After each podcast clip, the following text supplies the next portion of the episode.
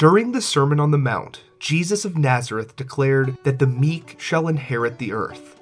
Later, industrialist J. Paul Getty stated, The meek shall inherit the earth, but not its mineral rights. This statement speaks testament to the fortitude of the men and women who plunged into the earth to retrieve dead dinosaur energy that fuels so much of our modern world. This is the story of the coal miners of West Virginia and their attempt to take a stand against the corrupt system that they found themselves in. My name is Jake Barton. Welcome to Historium, Episode 22 The Battle of Blair Mountain. The Industrial Revolution radically altered the concept of labor. Before it, most work was simple agrarian tasks performed on the family farm but after it, labor became more industrial, strict, regimented, often dangerous. This is perhaps most apparent in the coal mining industry. During the turn of the century, coal fueled almost everything, and owners of coal companies pushed for rapid expansion in the rich coal fields of Appalachia. West Virginia was the heart of coal country, and coal was the crux of West Virginia's economy. The owners of these coal companies, often called coal barons, were rugged capitalists and sought to increase their profits by whatever means necessary. One way of doing this was to have a monopoly on as many aspects of their employees' lives as possible. Coal companies would provide minimal housing for their miners that was mandatory and was automatically taken out of their paychecks. Additionally, the miners were paid in scrip, a company specific currency that could only be used at company stores. The exchange rate between coal company scrip and legal US tender was horrendous, so the miners were forced to use their scrip at the company store where the prices were set by the coal companies. All of these factors created an environment of control that kept miners trapped in a cycle that left only one real option for them obligatory loyalty to their employers. Additionally, coal miners were paid by the amount of coal that they extracted, not by the hour. The miners could also be docked pay based on the quality of their coal, and the scales that weighed the amounts each miner brought out was controlled by the company. These uneducated miners knew very little in regards to coal quality or scale accuracy, and were often undercut even more so as a result. And that doesn't even touch on the horrific working conditions themselves. Miners would often work 12 to 18 hour days, and since they were paid by the amount of coal extracted and not by the hour, they often had to bring their families with them into the mines. Women and young children would emerge from back-breaking labor in the mines, trying to help their husbands and fathers get by. And when they finished, they would walk back to their mandatory company housing, faces stained black, where they would try to get a few hours sleep before returning back to the mine the next day. To say that the miners of West Virginia led difficult and exhausting lives with no chance of escape is an understatement. And all of this misery was the price of cheap coal that led to company profits. There seemed to be only one path towards a less miserable life and a less corrupt system unionizing. Several unions began emerging in the coalfield throughout Appalachia during the turn of the century and coal companies fought vigorously to keep the unions from gaining a foothold in their territory. They would enforce harsh penalties against anyone who spoke of the unions or anyone who possessed any union literature. They hired men from the Baldwin Felts Detective Agency. And I should mention that the word detective is used very loosely in the agency's title. The agents were rarely more than hired goons, there to keep the miners in line and to prevent any labor unions from forming. It's safe to say that the situation in the West Virginia coal fields at the beginning of the 1920s was nothing short of tense. The fuse continued to burn on the powder keg. May 19, 1920. The Baldwin Felts agents left the mayor's office in the West Virginia town of Matewan. The Stone Mountain Mining Company had a tremendous presence there, and most of the town were employed as coal miners for them. The Baldwin Felts agents had bribed the mayor $500 to place several machine guns on the tops of the buildings in the town, should they ever need them. The mayor, Cabell Testerman, declined. The agents, some concealing machine guns, headed to the miners' housing. A light drizzle began to fall. The agents evicted several families who had been rumored to have Union sympathies. The agents pulled weapons on them and tossed them and their things out into the rain. The Matewan chief of police, a lanky man with a large mustache named Sid Hatfield, caught wind of what was being done to some of the families in his town. He was from the family of Hatfields that had feuded with the McCoys all those years ago, and he was incredibly popular with the townspeople. He deputized a few miners and went to confront the agents. Mayor Testerman and several dozen miners and family members looked on as Sid Hatfield presented the Baldwin Felts agents with warrants for their arrest. The agents pulled out their own warrant for the police chief's arrest. We don't know who shot first. Things like that tend to be forgotten when the bullets start to fly. Bystanders fled, and miners from all over heard the gunshots. Mayor Testerman soon lay bleeding on the ground, as did a deputized miner. The hired agents held their ground, but eventually were outnumbered as more and more armed miners arrived on the scene. Agents began dropping as bullets began whizzing in from all sides. Most agents fled the gunfight and took off into the woods. One agent, Lee Felts, a brother of a founder of the Baldwin Felts Detective Agency, took refuge in a post office. Sid Hatfield calmly followed him inside. A single gunshot was heard from outside. And Police Chief Sid Hatfield soon emerged, with blood splattered on his pants. When the smoke cleared, seven agents were dead, along with two miners and the town's mayor.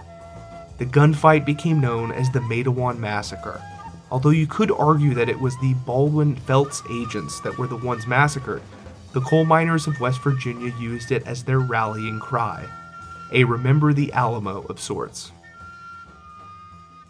The hero of the Matewan Massacre, Sid Hatfield, soon became a local legend. State police took control of Matewan, but they did not work for the Stone Mountain Mining Company.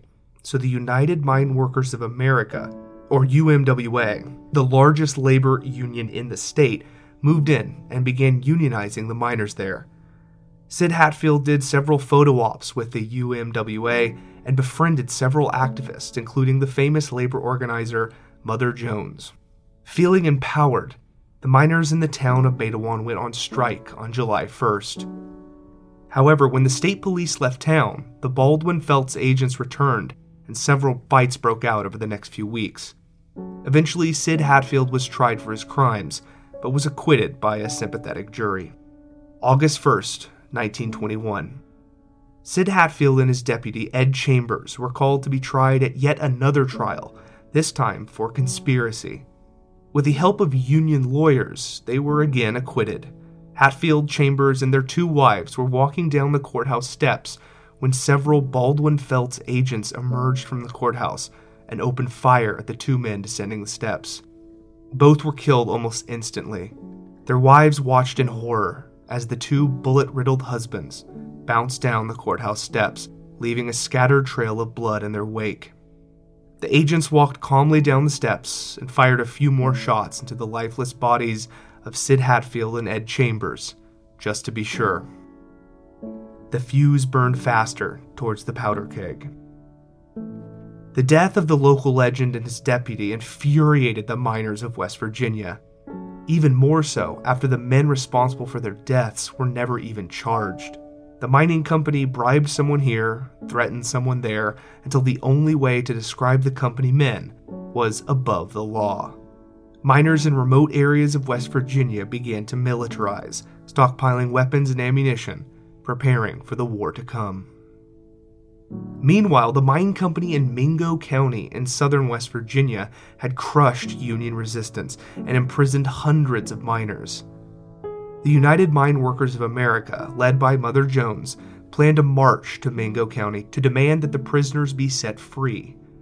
The official leaders who began to plan the march were Frank Keeney and Fred Mooney. Unlike many of the men that they championed for, Keeney and Mooney were highly educated and very articulate. They decided to go to the very top to help their cause, using the massive planned march as leverage they met with the governor of West Virginia, Ephraim Morgan. They presented him with the petition of the miners' demands, but Governor Morgan was having none of it. He didn't want to do anything to disrupt the profits of the companies that had contributed to his reelection. He rejected Keeney and Mooney's petition, and the two returned to Kanawha County, West Virginia, to begin their organized march to Mingo. Upon arrival in Kanawha County, they found nearly 13,000 heavily armed miners, all ready for a fight. Mother Jones pleaded with them to have a peaceful march, not an armed invasion. Keeney and Mooney did their best to try to keep the peace, but they knew there was about to be a bloodbath. So the two labor union leaders fled the scene, but Mother Jones remained, trying her best to keep the march civilized. However, a fiery orator, Bill Blizzard, stoked the emotions of the miners and encouraged the call to violence. He soon became the new de facto leader of the angry men. Several train cars, commandeered by local miners, arrived full of more weapons and ammunition. Around 15,000 miners, armed with hunting rifles and World War I weaponry, began their 50 mile march to Mingo County. Only one thing stood in their way Blair Mountain. The mountain was located in Logan County, whose sheriff, Don Chafin, was a notorious opponent of coal miners unionizing. Funded by various coal companies, Chafin armed 2,000 of his own men, creating what he called the Logan Defenders. The Baldwin Felts agents, along with the Logan Defenders, began digging into Blair Mountain, awaiting the marching miners. August 25th, 1921. The powder keg exploded. The Battle of Blair Mountain had begun. Small skirmishes took place all around the mountain at first. Firepower from the Logan defenders proved superior, and the casualties on the Union miners' side were steep. The miners had numbers on their side, but the Logan defenders held the high ground. The fighting continued for several days. By this point, the coal companies paid for private biplanes to drop homemade mustard gas and explosive bombs on the mine workers' side. One bomb dropped close to a miner, but didn't go off. The miner brought the dud to Bill Blizzard, who was furious at the new cruel tactics. He ordered the men to push forward, losing men but gaining ground. They had pushed onto the mountain now and were beginning their assault into Mingo County.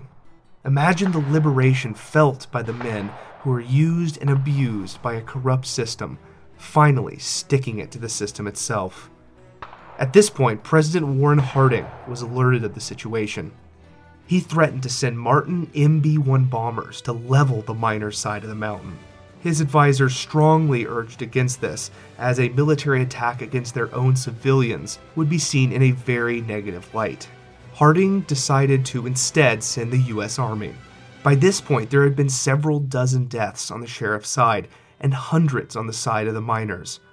The federal forces arrived on September 2nd, and upon hearing of this, Bill Blizzard ordered his men to disperse. Reluctantly, they did, hiding their weapons in trees and rock crevices, fearing the eventual confiscation of any weapons that they took home. Many surrendered right on the mountain, happy that they were surrendering to their country and not a company. The Battle of Blair Mountain had ended. Over the next few months, 985 miners were indicted for murder, conspiracy to commit murder, accessory to murder, and treason against the state of West Virginia. Most of the miners were acquitted by sympathetic juries, while others served short sentences. When Bill Blizzard was put on trial, he stood defiantly as his lawyers presented the damning evidence of the cruelty of the Logan defenders, the unexploded bomb that had been dropped on the miners. Bill Blizzard was soon acquitted as well. In the short term, the Battle of Blair Mountain was an overwhelming victory for the mining companies.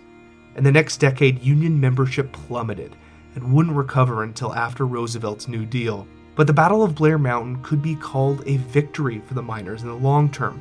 It raised awareness for the harsh conditions that the coal miners worked in and stoked Union membership far into the future. They may have lost the Battle of Blair Mountain, but they continued to fight a war of a different kind. In 2008, Blair Mountain was listed as a National Historic Site. Many amateur archaeologists still find rifles and ammunition hidden in caves and old trees. But in 2010, that listing was placed under review as two coal companies, the Massey Energy Corporation and Arch Coal Incorporated, acquired permits to begin strip mining the entire mountain in a process known as mountaintop removal. Many activists have attempted to take legal action to prevent the coal companies from destroying Blair Mountain and to prevent them from destroying the legacy of the men who fought against companies like them all those years ago.